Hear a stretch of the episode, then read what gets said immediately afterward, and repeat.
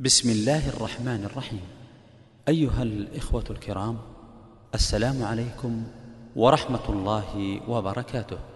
يسر وزارة الشؤون الإسلامية والأوقاف والدعوة والإرشاد ممثلة بمركز الوسائل أن تقدم لكم هذه المحاضرة والتي هي بعنوان أهمية الوقت في حياة المسلم. لفضيلة الشيخ الدكتور عبد الرزاق ابن عبد المحسن البدر. جعل في السماء بروجا وجعل فيها سراجا وقمرا منيرا وهو الذي جعل الليل والنهار خلفة لمن أراد أن يذكر أو أراد شكورا. أشهد أن لا إله إلا الله وحده لا شريك له خلق الموت والحياة ليبلوكم أيكم أحسن عملا. وأشهد أن محمدا عبد الله ورسوله أرسله بين يدي الساعة بالحق بشيرا ونذيرا. صلى الله عليه وعلى آله وأصحابه وأتباعه وسلم تسليما مزيدا. أما بعد أيها الأكارم يسر عمادة خدمة المجتمع في الجامعة الإسلامية وبالتعاون مع مركز الدعوة والإرشاد بالمدينة النبوية دعوتكم هذه الليلة المباركة للاستماع إلى المحاضرة القيمة التي يلقيها فضيلة الشيخ الأستاذ الدكتور عبد الرزاق بن عبد المحسن العباد البدر يحفظه الله. وهذه المحاضرة هي بعنوان أهمية الوقت في حياة المسلم. أعاننا الله وإياكم للاستماع لمثل هذه المحاضرات والحمد لله اولا واخرا. نحمده ونستعينه ونستغفره ونتوب إليه ونعوذ بالله من شرور أنفسنا وسيئات أعمالنا. من يهده الله فلا مضل له ومن يضلل فلا هادي له.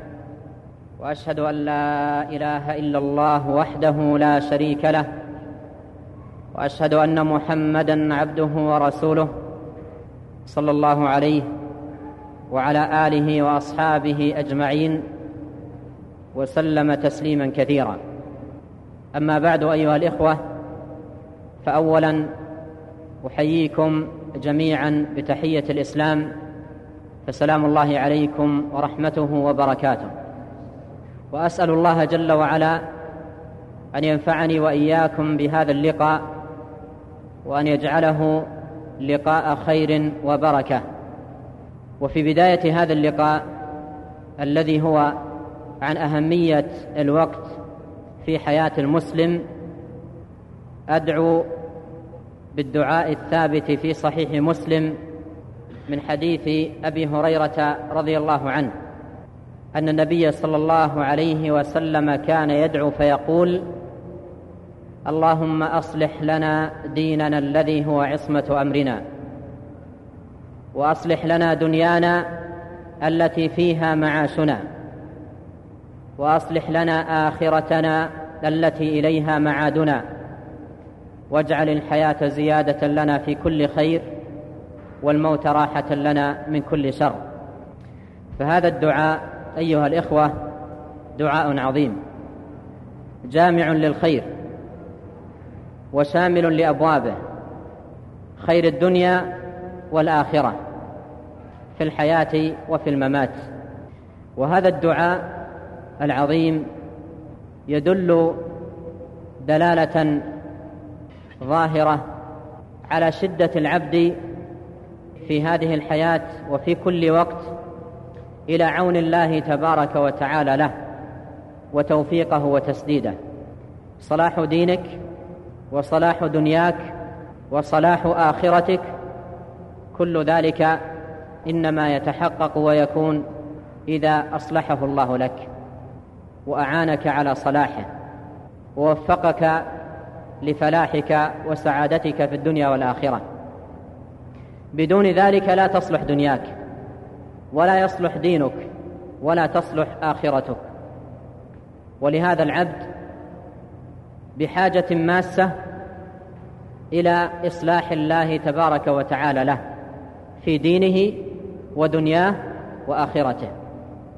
ولهذا كان هذا الدعاء محيطا جامعا شاملا للخير بأبوابه كلها وسبله جميعها. أصلح لنا ديننا أصلح لنا دنيانا أصلح لنا آخرتنا. هكذا كان يدعو النبي الكريم عليه الصلاة والسلام. وعندما يدعو المسلم بهذا الدعاء العظيم لا بد من العمل والأخذ بالأسباب. كما قال صلى الله عليه وسلم احرص على ما ينفعك واستعن بالله. فالدعاء استعانة. استعانة ولجوء إلى الله سبحانه وتعالى. ولا بد معه من فعل الأسباب. لا بد للعبد أن يفعل الأسباب الشرعية التي بها صلاح دينه وصلاح دنياه وصلاح آخرته. على ما هو مبين في كتاب الله تبارك وتعالى وسنة نبيه صلى الله عليه وسلم. حديثنا أيها الإخوة عن الوقت وأهميته. وهذا الدعاء الذي بدأت به هو مناسب غاية المناسبة لموضوع حديثنا هذه الليلة. لأن صلاح وقتنا وما يترتب على صلاحه من نتائج عظيمة وثمار يانعة في الدنيا والآخرة لا بد فيه من عون الله. عون الله تبارك وتعالى وتسديده للعبد. فإذا أعانك الله عز وجل وهيأ لك أسباب صلاح وقتك وسلامته وحفظه ووقايته من الشرور تحقق لك الأمر تحقق لك صلاح وقتك واستفادتك منه. وأما إذا خذل الله تبارك وتعالى العبد ووكله إلى نفسه فإن وقته يضيع سدى وأيامه تذهب هبا لا يستفيد منها ولا ينتفع بها ويقدم على الله تبارك وتعالى يوم القيامة وقد ضاعت حياته ضاعت دنياه فيما لا يقربه من الله تبارك وتعالى. ولهذا أيها الإخوة من أهم الأسس العظيمة في هذا الباب الذي هو صلاح الوقت والاستفادة منه اللجوء إلى الله عز وجل في كل وقت وحين. يلجأ المسلم إلى ربه تبارك وتعالى أن يصلح له وقته وأن يعمر له وقته بالخير وأن يجنبه أسباب ضياع الوقت وذهابه سدى بغير فائدة أو ذهابه بما يعود على العبد بالمضرة. في دينه ودنياه وآخرته. لا بد للعبد أن يعلق قلبه بالله جل وعلا في كل شيء حتى يسعد في الدنيا والآخرة يلجأ إلى الله. ولهذا كثرت الأدعية النبوية التي فيها اللجوء إلى الله جل وعلا في صلاح الأمر وسداد القول وتمام العمل والبعد عن الزلل إلى غير ذلك. في أدعية كثيرة عن النبي صلى الله عليه وسلم. وأسأل الله جل وعلا أن يصلح لي ولكم وقتنا وأن يهدينا جميعا سواء السبيل وأن يجنبنا مضلات الفتن ما ظهر منها وما بطن. أيها الإخوة أهمية الوقت في حياة المسلم. الوقت كنز ثمين في هذه الحياة هو أثمن كنز وأغلى كنز. كنز يأتي ولا يعود. كنز يحافظ عليه العقلاء من الناس والفطناء من بني آدم ويعتنون به غاية العناية ويعدونه أثمن شيء ينبغي أن يعتنى به ويحافظ عليه. يعدونه أثمن من المال ومن البيت ومن الطعام ومن الشراب ومن سائر الأمور. يقول أحد السلف. يصف الصحابة يقول أدركت قوما هم أحرص على وقتهم منكم على دنانيركم. كانوا حريصين على الوقت. غاية الحرص. معتنين به غاية العناية. مهتمين به تمام الاهتمام. لعظم شأن الوقت في نفوسهم وعظم مكانته في قلوبهم ولإدراكهم لأهميته وعظم شأنه. وعندما نتأمل أيها الإخوة كتاب الله جل وعلا وسنة النبي صلى الله عليه وسلم نجد فيهما من الأدلة الشيء الكثير. الأدلة الدالة على عظم شأن الوقت وأهمية المحافظة عليه والعناية به وأنه من أهم الأمور التي ينبغي على المسلم أن يعنى بها وأن يحافظ عليها تمام المحافظة. وأعرض عليكم فيما يلي جملة من النصوص من كتاب الله تبارك وتعالى وسنة نبيه صلى الله عليه وسلم فيها التنبيه على أهمية الوقت وأهمية العناية به. وأسأل الله جل وعلا أن ينفعني وإياكم بها. من هذه النصوص أن الله تبارك وتعالى في آيات كثيرة في القرآن الكريم أقسم بأجزاء من الوقت كالعصر والضحى والفجر والليل والنهار ونحو ذلك كقوله جل وعلا والفجر وليال عشر وقوله تعالى والليل إذا يغشى والنهار إذا تجلى. وكقوله تعالى والشمس وضحاها والقمر إذا, إذا تلاها والنهار إذا جلاها والليل إذا يغشاها. وكقوله تعالى والضحى. وكقوله تعالى والعصر. ونحوها من الآيات في القرآن الكريم. وهذا الإقسام من الله تبارك وتعالى بهذه الأجزاء من الوقت دليل على أهمية الوقت وعظم شأنه. لأن الله عز وجل عندما يقسم بشيء من مخلوقاته فإن في ذلك دلالة على عظم المقسم به وجلالة شأنه ورفعة قدره. فإقسام الله تبارك وتعالى بهذه الأجزاء من الوقت الفجر الليل العصر الضحى ونحو ذلك دليل على عظم شأن الوقت عند الله جل وعلا. وفيها دلالة على أهمية العناية به لأن الله جل وعلا أقسم به لأنه محل الأعمال ومكان الطاعات والتقرب إلى الله جل وعلا بسائر أنواع العبادات. الذين يتقربون إلى الله تبارك وتعالى ويطيعونه ويمتثلون أمره ويقومون بما أمرهم تبارك وتعالى به يقومون بذلك في أوقات إما الفجر أو الضحى أو العصر أو الليل أو النهار في أوقات يقومون بها فالأوقات شأنها عظيم الأوقات شأنها عظيم وأمرها خطير. وهي تذهب ولا تعود. كل وقت ذهب من من عمرك لا يعود إليك. وهو مكان للعمل مكان لطاعة الله تبارك وتعالى والتقرب إليه بما يرضيه وبما يحبه سبحانه وتعالى. الأوقات مكان للأعمال. والموفقون من عباد الله يستعملون هذه الأوقات في طاعة الله. وفيما يقرب إلى الله جل وعلا.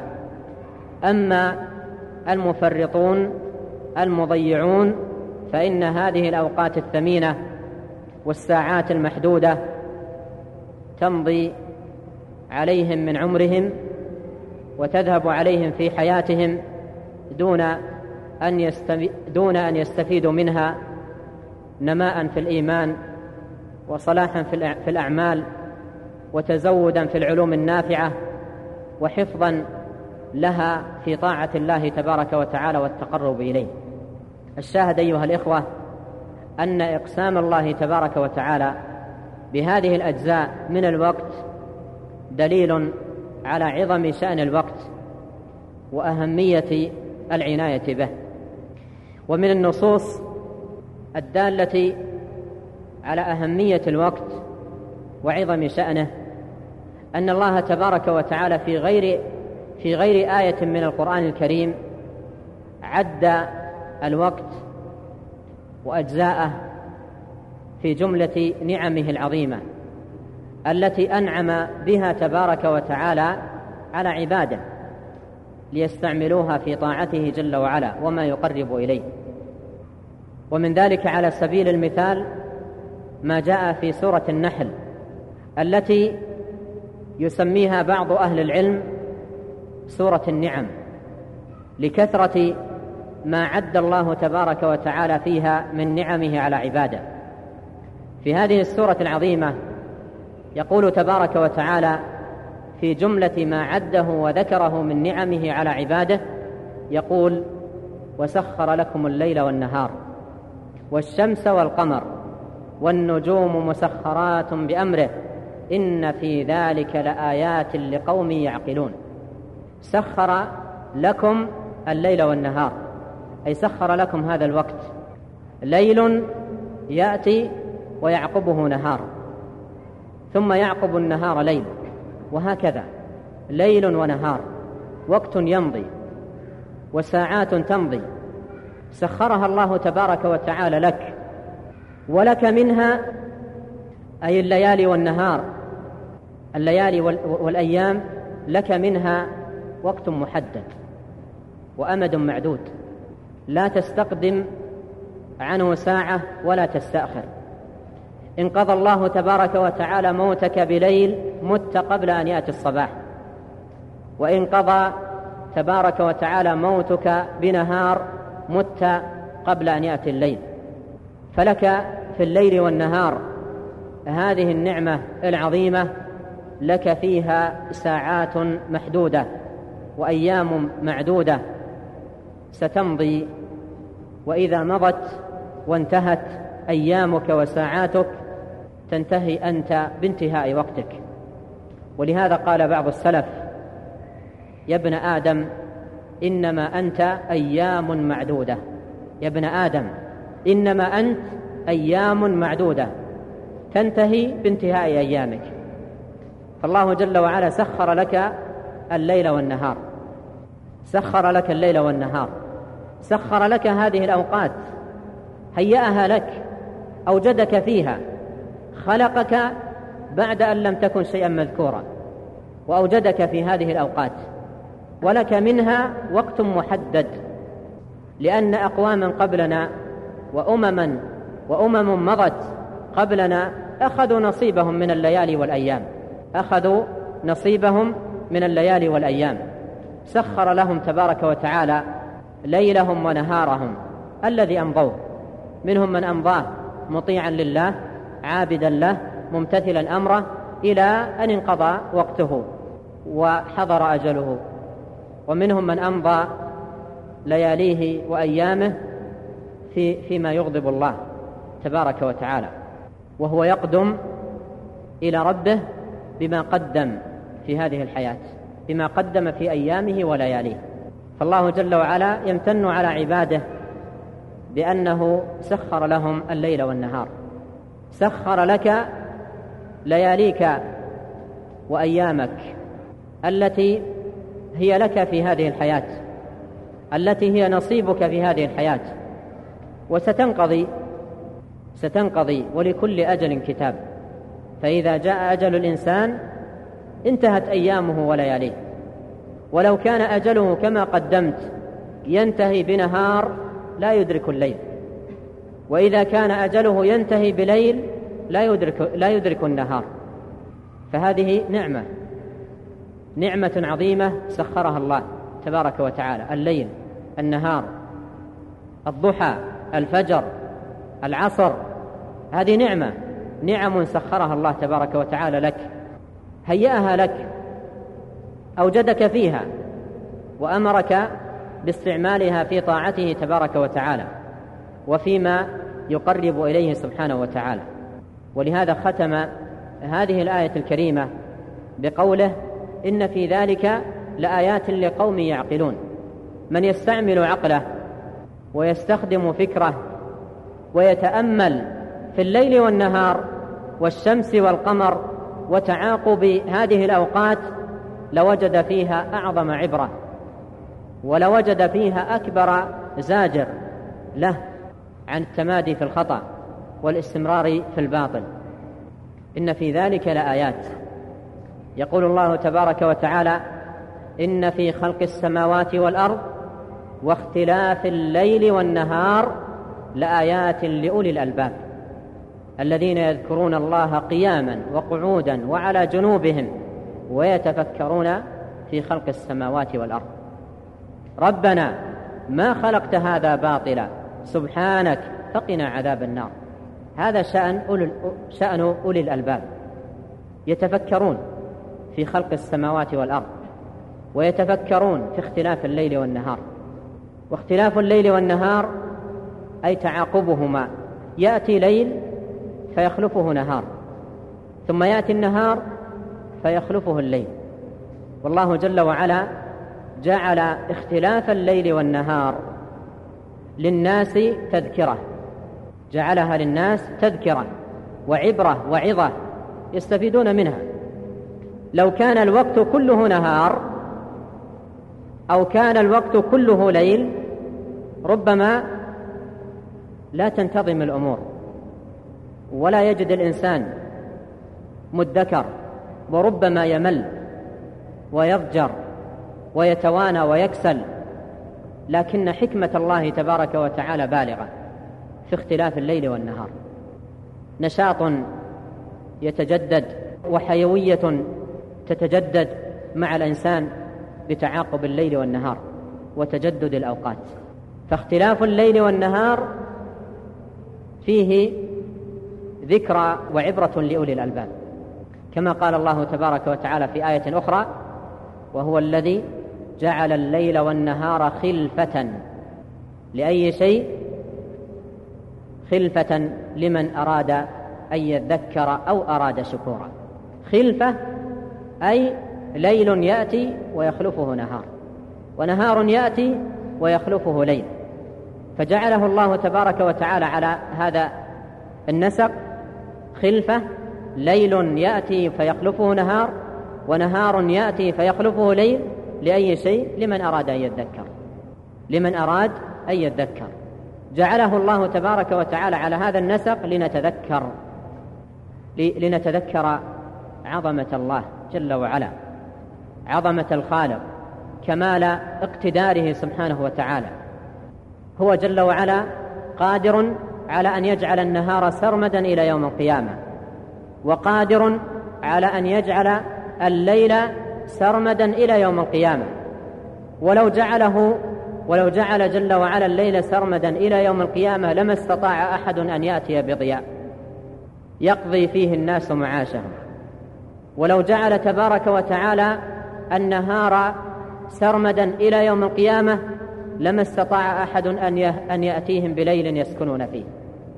فأنعم عليهم جل وعلا وتفضل فجعل الليل والنهار خلفة.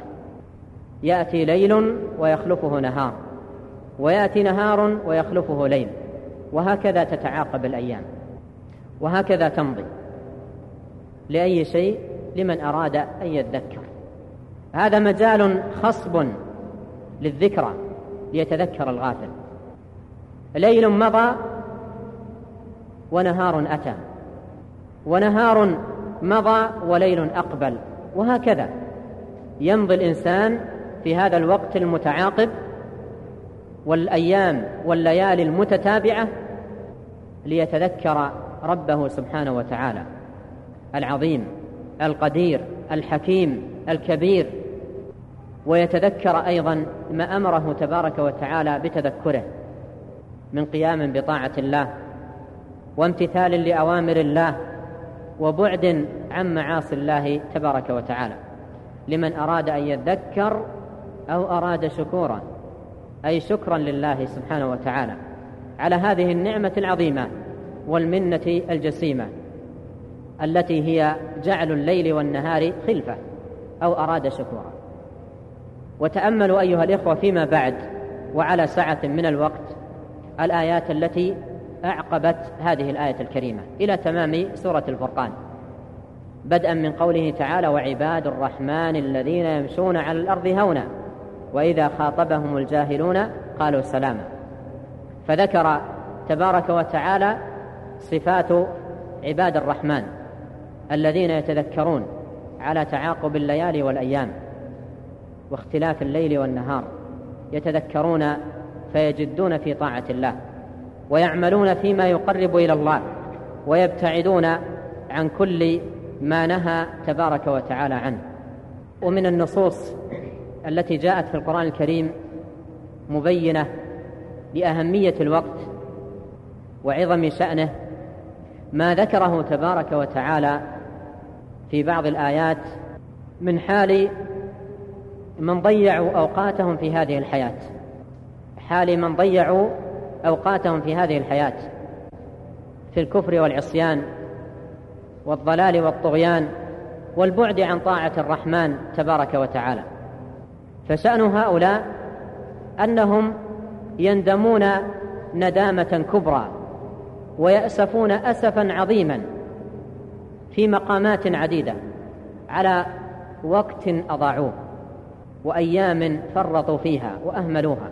يندمون ندامة كبرى ويسألون ربهم تبارك وتعالى أن يعطيهم وقتا جديدا وحياة أخرى ليعملوا فيها عملا صالحا غير الذي كانوا يعملونه في هذه الحياة. وهيهات هيهات أن يتحقق لهم ذلك. من انقضى وقته وضيعه وفرط فيه فإنه لا يعود ولا يعاد لهذه الحياة ليعمل مرة أخرى بطاعة الله تبارك وتعالى. ولهذا في مقامات عديدة يندم ندامة شديدة من ضيعوا أوقاتهم في هذه الحياة في غير طاعة الله جل وعلا. وقد نبه تبارك وتعالى إلى ذلك وحذر عباده من ذلك في آيات من القرآن الكريم. منها قوله تبارك وتعالى يا أيها الذين آمنوا لا تلهكم أموالكم ولا أولادكم عن ذكر الله ومن يفعل ذلك فأولئك هم الخاسرون. وأنفقوا مما رزقناكم وأنفقوا مما رزقناكم من قبل أن يأتي أحدكم الموت فيقول ربي لولا أخرتني إلى أجل قريب فأصدق وأكن من الصالحين. عند الموت مضيع وقته يسأل ربه تبارك وتعالى أن يؤخره إلى أجل قريب يعني مدة من الوقت محدودة إلى أجل قريب ليعمل فيها صالحا غير الذي كان يعمل ليطيع فيها ربه تبارك وتعالى. إلى أجل قريب فأصدق وأكن من الصالحين. يعني أكن في هذا الوقت الذي تؤخر تؤخرني فيه من المتصدقين من الصالحين من المطيعين من الممتثلين لأمرك. لولا أخرتني إلى أجل قريب. يطلب تمديدا في الوقت. إلى أجل قريب فأصدق وأكن من الصالحين. فما الجواب؟ ولن يؤخر الله نفسا. إذا جاء أجلها والله خبير بما تعملون. من جاء أجله وانتهى وقته لو طلب أن يمدد له من وقته دقيقة لا يمدد له. ومن لطائف ما يذكر في هذا المقام أن الحسن البصري رحمه الله كانوا مرة في دفن جنازة وكان إلى جنبه صاحب له. فقال الحسن لصاحبه بعد الدفن لو كنت مكان هذا الرجل المدفون ماذا تتمنى؟ لو كنت مكانه أي شيء تتمنى. قال أتمنى أن يعيدني الله تبارك وتعالى إلى الدنيا مرة ثانية لأعمل صالحا غير الذي كنت أعمل. فقال له الحسن وأنت الآن فيما تتمناه فاعمل. وأنت الآن فيما تتمناه فاعمل. يعني أنت الآن عندك فسحة من الوقت. عندك فسحة من الوقت عندك مجال للعمل. أما إذا قبضت روح الإنسان وخرجت منه فإنه يتمنى ويسأل ربه تبارك وتعالى أن يعيده إلى الحياة وأن يعطيه جزءا من الوقت ليعمل فيه فلا يستجاب له ولا يقبل منه. ويوم القيامة يوم القيامة عندما يدخل أهل النار النار حمانا الله وإياكم منها. ووقانا ووقاكم منها. عندما يدخل أهل النار النار يصطرخون في النار ويصيحون فيها ويسألون الله تبارك وتعالى أن يعيدهم إلى الدنيا ليعملوا فيها الصالحات وليقوموا بها وليقوموا فيها بطاعة الله تبارك وتعالى فلا يستجاب لهم. قال الله تعالى والذين كفروا لهم نار جهنم. لا يقضى عليهم فيموتوا ولا يخفف عنهم من عذابها كذلك نجزي كل كفور وهم يصطرخون فيها. ربنا أخرجنا نعمل صالحا غير الذي كنا نعمل. هكذا يقولون في النار. ربنا أخرجنا نعمل صالحا غير الذي كنا نعمل. يعني أعطنا وقتا يا الله. أعطنا وقتا جديدا. أعدنا إلى الدنيا مرة ثانية لنعمل صالحا غير الذي كنا نعمله في الدنيا من الكفر والطغيان والضلال والعصيان. نعمل صالحا غير الذي كنا نعمل. فماذا يكون الجواب؟ يقول الله تعالى أولم نعمركم؟ يعني في الدنيا. أولم نعمركم ما يتذكر فيه من تذكر؟ وجاءكم النذير فذوقوا فما للظالمين من نصير. فهذا شأنهم في النار يصطرخون فيها على ضياع الأوقات في هذه الحياة. ونحن ولله الحمد لا زلنا في ميدان العمل وفي دار العمل في الحياة الدنيا. أبواب الطاعة مفتوحة وسبل الخير مسرعة ومنارات الهدى ظاهرة. بقي العمل وترك الدعة والكسل والإقبال على الله تبارك وتعالى بجد ونشاط. من النصوص التي جاءت في السنة مبينة لأهمية الوقت وأنه نعمة عظيمة تضيع عند أكثر الناس سدى قوله صلى الله عليه وسلم كما في صحيح البخاري نعمتان مغبون فيهما كثير من الناس الصحة والفراغ. نعمتان مغبون فيهما كثير من الناس. كثير من الناس هذا شأنهم مع الصحة والفراغ. شأنهم مع الصحة والفراغ أنهم يغبنون فيهما لأنهم يخسرونهما غاية الخسارة ولا يربحون فيهما صالح أعمال. نعمتان مغبون فيهما كثير من الناس الصحة والفراغ. كثير من الناس يمده الله تبارك وتعالى بصحة ولا سيما الشباب. الشاب في صحة جيدة وعافية ونشاط لكن كثيرا من الشباب تذهب هذه الصحة وهذه العافية وهذا النشاط في اللهو واللعب. حتى إن بعضهم لا يطلب من بعض أن يجلسوا لقتل الوقت وإضاعته. بصريح العبارة ينادي بعضهم بعضا هيا نقتل الوقت. أين أنت ذاهب؟ قال نضيع الوقت. هكذا يقولون.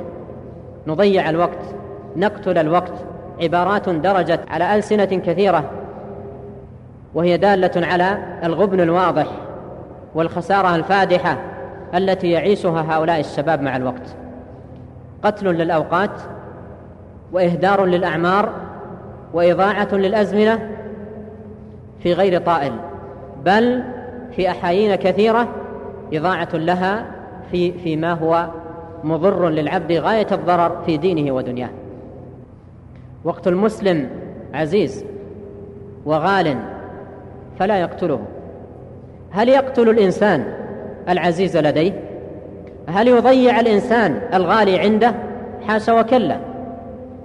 ولهذا لم يدرك هؤلاء أهمية الوقت.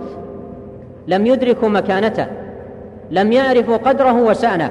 ولهذا قتلوه بغير سكين. وأضاعوه. أضاعوه غاية الإضاعة. وأهملوه غاية الإهمال. وتواصوا بينهم في إضاعته وقتله. هيا بنا نقتل الوقت. هيا بنا نضيع الوقت. أهكذا يكون المسلم العاقل؟ أهكذا يكون المسلم الفطن الذي يعرف أنه قادم على الله تبارك وتعالى وأن ربه جل وعلا سائله أهكذا يقتل أوقاته في هذه الحياة ويضيعها سدى. ثم ثم ماذا؟ إذا وقف بين يدي الله تبارك وتعالى سأله الله جل وعلا عن وقته. كل وقتك يسألك الله تبارك وتعالى عنه. وقد جاء في الحديث الصحيح عن النبي صلى الله عليه وسلم أنه قال لن تزول قدم عبد يوم القيامة حتى يسأل عن أربع عن عمره فيما أفناه وعن شبابه فيما أبلاه وعن ماله من أين اكتسبه وفيما أنفقه وعن علمه ماذا عمل به. هذه أربعة أسئلة توجه إلى كل واحد منا يوم القيامة. ولا تزول قدم عبد يوم القيامة حتى يسأل عن هذه الأربعة. وبدأ بالعمر عمره فيما أفناه. وهذا سؤال عن الوقت. السؤال الأول والثاني في هذا الحديث عن الوقت عن عمره فيما أفناه وعن شبابه فيما أبلاه. ومع أن الشباب داخل في العمر وهو جزء منه إلا أنه يخص يوم القيامة بالسؤال. الشباب مع أنه داخل في العمر إلا أنه يوم القيامة يخص بالسؤال عنه. يسأل الإنسان يوم القيامة عن عمره كاملا فيما أفناه ويسأل عن شبابه مع أنه جزء من عمره يسأل عن شبابه فيما أبلاه. لماذا؟ قال أهل العلم لأن الشباب قوة بين ضعفين ضعف الطفولة وضعف الشيخوخة. الشباب مكان القوة والنشاط والهمة العالية والعزيمة المتوقدة فكيف يضيعها الإنسان؟ والله جل وعلا يسأل يسأل الإنسان يوم القيامة عن الشباب عن شبابه. يقال له يوم القيامة كنت شابا نشيطا معافا صحيحا فماذا عملت؟ ماذا قدمت؟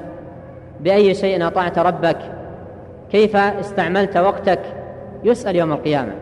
يسأل عن عمره عامة ويسأل عن شبابه خاصة ثم يسأل عن ماله وعن علمه. وهذا يبين لنا أهمية الوقت وأهمية العناية به وأن كل واحد منا يوم القيامة مسؤول عن وقته. وجاء في الحديث الآخر حث النبي صلى الله عليه وسلم على اغتنام الوقت قبل أن يذهب كما في الحديث الصحيح حيث يقول عليه الصلاة والسلام اغتنم خمسا قبل خمس. شبابك قبل هرمك. اغتنم خمسا قبل خمس. شبابك قبل هرمك. وحياتك قبل موتك. وصحتك قبل مرضك. وغناك قبل فقرك. وما هي الخامسة؟ وفراغك قبل شغلك. وهذا هو الوقت. وفراغك قبل شغلك. يجد الإنسان متسعا من الوقت. فماذا يصنع به؟ يقول عليه الصلاة والسلام اغتنم قبل أن تشغل اغتنم هذا الفراغ قبل أن تشغل خمسا قبل خمس منها فراغك قبل شغلك. الوقت الفارغ لدى الإنسان الذي يجده متسعا في حياته فرصة له ليعمل بطاعة الله. لو قلت في وقت فراغك سبحان الله وبحمده مرة واحدة غرس لك بها نخلة في الجنة. فكيف لو قلتها مائه مرة؟ مائه نخلة. وهذا التسبيح والذكر لله جل وعلا غراس للجنة كما صح بذلك الحديث عن النبي صلى الله عليه وسلم. فكم فكم ضاعت علينا من أوقات؟ وكم ذهبت علينا من ساعات؟ لم نعمرها أو لم نبني بها حياتنا الحقيقية التي هي يوم القيامة. وإن الدار الآخرة لهي الحيوان لو كانوا يعلمون. فأرشد عليه الصلاة والسلام إلى اغتنام ذلك. اغتنم الشباب. حال كثير من الشباب مع الوقت ومع حياتهم التسويف والتاجيل وهذا هو الهدر الحقيقي والإضاعة الحقيقية للوقت. كثير من الشباب هذا شأنه. عندما يؤمر بطاعة وينهى عن معصية لسان حالهم بل ومقالهم أن يقول لا زلت شابا فيما بعد. ما زلت شابا. وهل الشباب يعني إضاعة الوقت وإهدار العمر أم أن الشباب يعني استعمال الوقت بهمة ونشاط وعزيمة وقادة وتفان في الطاعة وجد واجتهاد وصبر ومصابرة وبذل في سبيل الخيرات. والذين جاهدوا فينا لنهدينهم سبلنا وإن الله لمع المحسنين. فالشاب ينبغي عليه أن يغتنم شبابه والصحيح ينبغي عليه أن يغتنم صحته. رأيت مرة في أحد المستشفيات شاب شاب عمره عشرين سنة أو يتجاوزها بقليل. لما رأيته كان قد أصيب بحريق يعني قبل أن أراه بسنة أنا رأيته بعد إصابته بسنة فتفحم جسمه كاملا وأصبح كأنك ترى قطعة من الخشب يده متصلبة وقدمه متصلبة وشاحبة لا يستطيع أن يحركها. وهو مستلق على فراشه لسنة كاملة. سنة كاملة شاب لا يتجاوز العشرين. هذا الشاب نفسه تحدثه كثيرا في أنواع من الطاعات وأنواع من القربات وأنت في صحة عافية ونشاط. هذا الشاب رأيت أمامه مصحف قلت كيف تقرأه؟ قال إذا احتجت المصحف أشرت إليهم ففتحوه أمامي لا يستطيع أن يفتحه لأن يديه متصلبة. فيفتح أمامه المصحف ويقرأ. فإذا انتهت الصفحة نادى أحدا يقلبها له حتى يقرأ. أنت يدك نشيطة بصرك جيد صحتك. فكيف تقليبك للمصحف؟ وكيف نظرك في كلام الله؟ وكيف جدك ونشاطك في طاعة الله؟ وما يقرب إلى الله سبحانه وتعالى. المعاق حقيقة ليس الذي فقد قدمه أو يده أو أو نحو ذلك من أجزائه. المعاق حقيقة من هو صحيح البدن؟ لكنه معاق عن طاعة الله. صحيح البدن ولكنه معاق عن طاعة الله عز وجل. له قدمان له يدان له عينان سليمتان له صحة جيدة لكنه معاق عن الطاعة. هذا هو المعاق. أما الذي فقد قدمه أو يده أو سمعه أو بصره لكنه يعمل في حدود استطاعته فيما يقرب إلى الله تبارك وتعالى ليس هذا معاق. المعاق من أعيق عن الطاعة وحرم العبادة. رأيت قبل سنوات كثيرة رجل فاقد لإحدى قدميه من الركبة من ركبته فاقد إحدى قدميه ليس له إلا قدما واحدة وكان يصلي التراويح كاملة على قدم واحدة ويلقي العصا.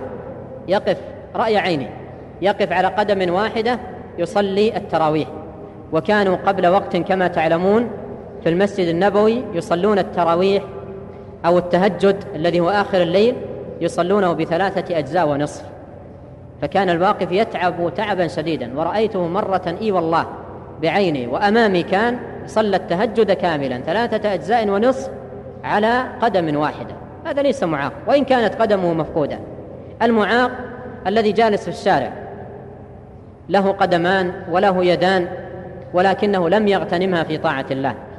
لم يغتنمها فيما يقرب إلى الله تبارك وتعالى. نصحنا عليه الصلاة والسلام وأبلغ في النصيحة. اغتنم خمسا قبل خمس. والإغتنام يكون فيما يفوت. يقال اغتنم. لأنه إذا فات فاتت الغنيمة. إذا فات فاتت الغنيمة. وإذا ذهب ذهب الربح ولا يعود. ولهذا يحتاج الإنسان أن يغتنم هذه الأمور. أيعود الشباب إذا ذهب؟ لا يعود. إذا ذهب الشباب لا يعود. ولهذا يغتنمه الإنسان قبل قبل أن يذهب. يغتنم الصحة قبل أن تذهب. يغتنم النشاط قبل أن يذهب. يغتنم هذه الأوقات قبل أن تذهب ليطيع الله تبارك وتعالى فيها أحسن طاعة. وليتقرب فيها إلى الله تبارك وتعالى أحسن تقرب. الشاهد أن النصوص في بيان أهمية الوقت كثيرة جدا. وإذا تأملنا في هذه النصوص يأتينا باب عظيم ينبغي أن نتدارسه وهو كيف للإنسان أن يحفظ وقته. لكن قبل ذلك أنقل لكم كلمة جميلة للفضيل بن عياض. حوار جميل في الوقت. دار بين الفضيل بن عياض مع رجل. وصل إلى الستين سنة. بلغ عمره الستين. لقيه الفضيل بن عياض ودار بينهما حوار جميل ومفيد للغاية. قال الفضيل بن عياض لرجل كم أتت عليك؟ يعني كم عمرك؟ كم أتت عليك؟ قال ستون سنة. قال فأنت منذ ستين سنة تسير إلى ربك. أنت منذ ستين سنة تسير إلى ربك. يوشك أن تبلغ. يعني يوشك أن ينتهي وقتك في هذه الحياة. يوشك أن تبلغ.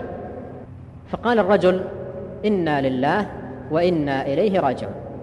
إنا لله وإنا إليه راجعون. قال الفضيل أتعرف تفسيره؟ يعني هذا الكلام الذي قلته هل تعرف معناه إنا لله وإنا إليه راجعون؟ وبالمناسبة كثير من الأذكار مثل إنا لله وإنا إليه راجعون أو لا حول ولا قوة إلا بالله أو سبحان الله أو نحوها تأتي على ألسن كثير من الناس لكن لو سئل عن معناها لا يعرف. ولهذا هذا تنبيه جميل للغاية. من الفضيل ابن عياض رحمه الله. قال له أتعرف تفسيره؟ يعني أنت قلت الآن إنا لله وإنا إليه راجعون. هل تعرف تفسير هذه الكلمة؟ فقال الفضيل أتعرف, أتعرف تفسيره؟ ثم أخذ يشرح له معنى هذه الكلمة واسمع الشرح. تقول أنا لله عبد. هذا معنى إنا لله. أنا لله عبد وإليه راجع. الكلمة إنا لله وإنا إليه راجعون تتكون من جملتين. الجملة الأولى اعتراف من العبد لله بالعبودية. إنا لله يعني أنا لله مملوك. أنا عبد أنا عبد لله. أنا مخلوق لله. أنا مدبر. ربي الله. هذه الجملة الأولى. إنا لله يعني نحن لله. الله خلقنا وأوجدنا ويتصرف فينا. والجملة الثانية وإنا إليه راجعون أي جميعنا عائدون إلى الله. لا أحد منا يبقى في هذه الحياة. وأن إلى ربك المنتهى. وأن إلى ربك الرجعى. فالرجوع والمنتهى والعود إلى الله تبارك وتعالى. إنا لله وإنا إليه راجعون. قال الفضيل معناها أنا لله عبد وإليه راجع.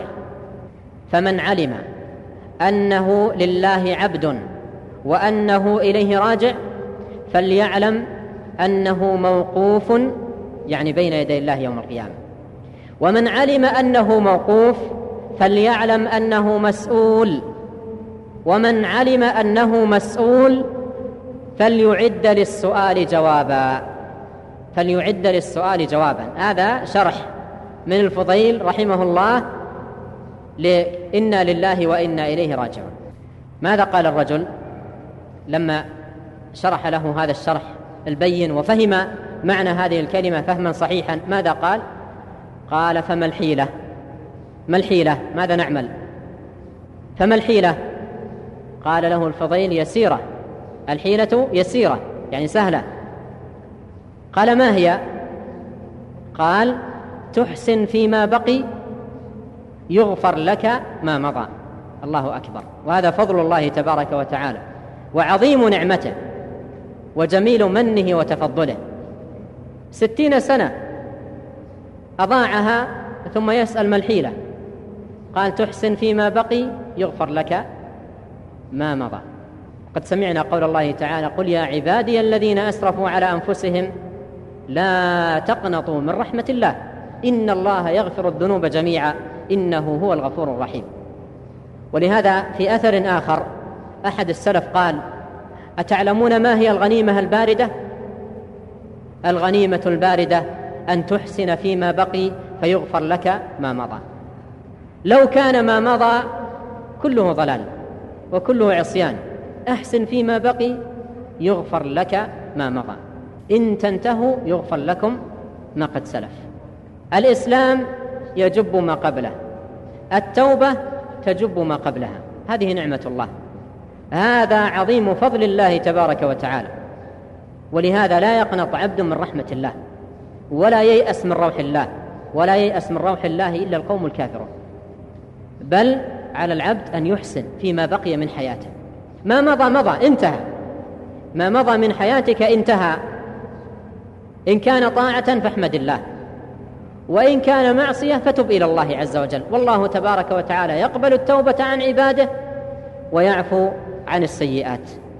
قال تحسن فيما بقي يغفر لك ما مضى فإنك إن أسأت فيما بقي أخذت بما مضى وبما بقي. ولهذا العبد يتغانم هذه الغنيمة الباردة.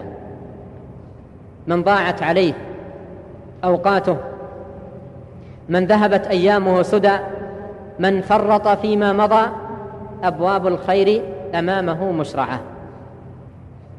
وسبله مهيئة ومناراته واضحة. يبدأ بتوبة نصوح إلى الله تبارك وتعالى من كل ذنب وخطيئة ويقبل على الله جل وعلا بجد واجتهاد وعزيمة وإقبال. كما قال الله جل وعلا والذين جاهدوا فينا لنهدينهم سبلنا وإن الله لمع المحسنين.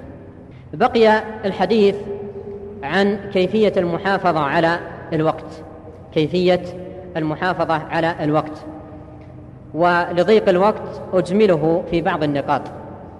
فأولا الاستعانة بالله جل وعلا والاعتماد إليه واللجأ الدائم إليه سبحانه وتعالى بأن يحفظ للإنسان وقته وأن, يجن وأن يجنبه مضلات الفتن. كان عليه الصلاة والسلام يقول في دعائه اللهم لك أسلمنا وبك آمنا وعليك توكلنا وإليك أنبنا وبك خاصمنا نعوذ بعزتك لا إله إلا أنت أن تضلنا فأنت الحي الذي لا يموت والجن والإنس يموتون. رواه مسلم في صحيحه. فالإنسان يعني أول أمر ينبغي عليه أن يلجأ إلى الله سبحانه وتعالى. ثم الأمر الثاني يتوب إلى الله تبارك وتعالى توبة نصوحة توبة صادقة من كل ذنب وخطيئة. وتوبوا إلى الله جميعا أيها المؤمنون لعلكم تفلحون. ففي هذا فلاح الإنسان. يا أيها الذين آمنوا توبوا إلى الله توبة نصوحة. توبة نصوحة من كل ذنب وخطيئة. بندم على فعل الذنوب وإقلاع تام عنها وعزم أكيد على عدم العودة إليها. وهذه هي التوبة النصوح ثم بعد ذلك يجاهد نفسه في القيام بطاعة الله والتقرب إليه سبحانه وتعالى بما يرضيه. وأفضل ما تقرب به العبد إلى الله جل وعلا الفرائض. كما قال سبحانه وتعالى في الحديث القدسي ما تقرب إلي عبدي بشيء أحب إلي مما افترضته عليه. ولهذا أهم أمر بعد التوحيد ينبغي أن نحافظ عليه الصلاة. على كل حال نختم هذه الكلمة. جزا الله فضيلة الشيخ خير الجزاء. وجعلنا الله وإياكم ممن يستمعون القول فيتبعون أحسنه مع تحيات وزارة الشؤون الإسلامية والأوقاف والدعوة والإرشاد مركز الوسائل والسلام عليكم ورحمة الله وبركاته.